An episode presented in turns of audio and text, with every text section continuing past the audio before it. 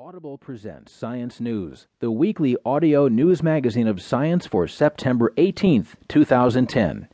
Here's some of what's making news headlines in the world of science this week. There's evidence that Mars is showing signs of recent activity. Also, D N A-damaging disinfection byproducts are found in pool water. And there are reports this week that dry air might boost flu transmission. The first feature story is called Fire and Ice. Volcanoes and Frozen Lands Create an Explosive Combo. And we finish up this week with an essay from William Tolman, who's president of the Federation of American Societies for Experimental Biology. He's pushing for more consistent funding for biomedical research. We'll begin with our top news story this week. It's called Mars Shows Signs of Recent Activity. Carbon dioxide measurements suggest liquid water and volcanoes in the past one hundred million years, reported by Ron Cowen. New evidence suggests that Mars was much more active in the relatively recent past, with volcanoes erupting and water flowing on its surface within the past one hundred million years.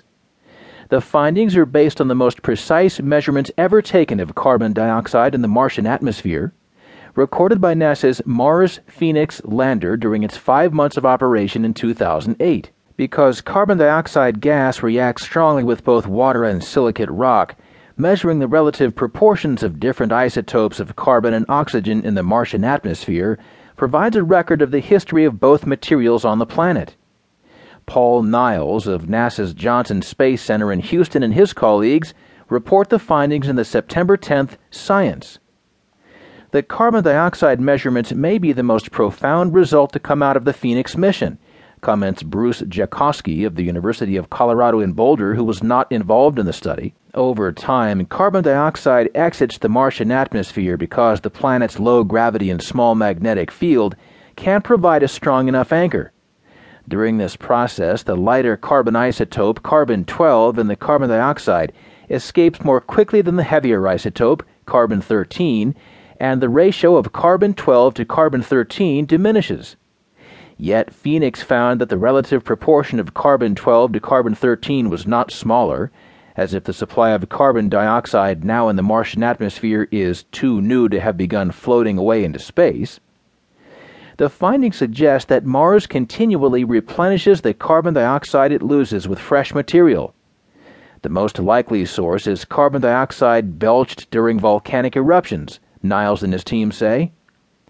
If the researchers are correct, then volcanic activity has been significant on Mars during the past one hundred million years, the time scale over which carbon dioxide naturally exits the atmosphere, Niles and his colleagues estimate.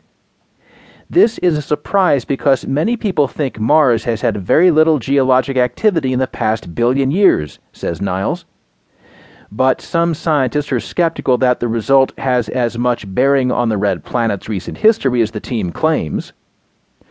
Their conclusion about replenishment of the atmosphere is probably correct, Jakosky says, but the time scale could be much longer, the last two billion years, rather than one hundred million, he adds.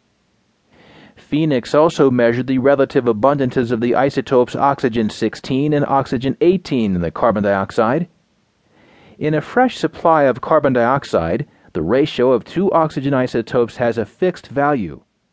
But Phoenix found an enrichment of the oxygen eighteen isotope relative to its lighter partner.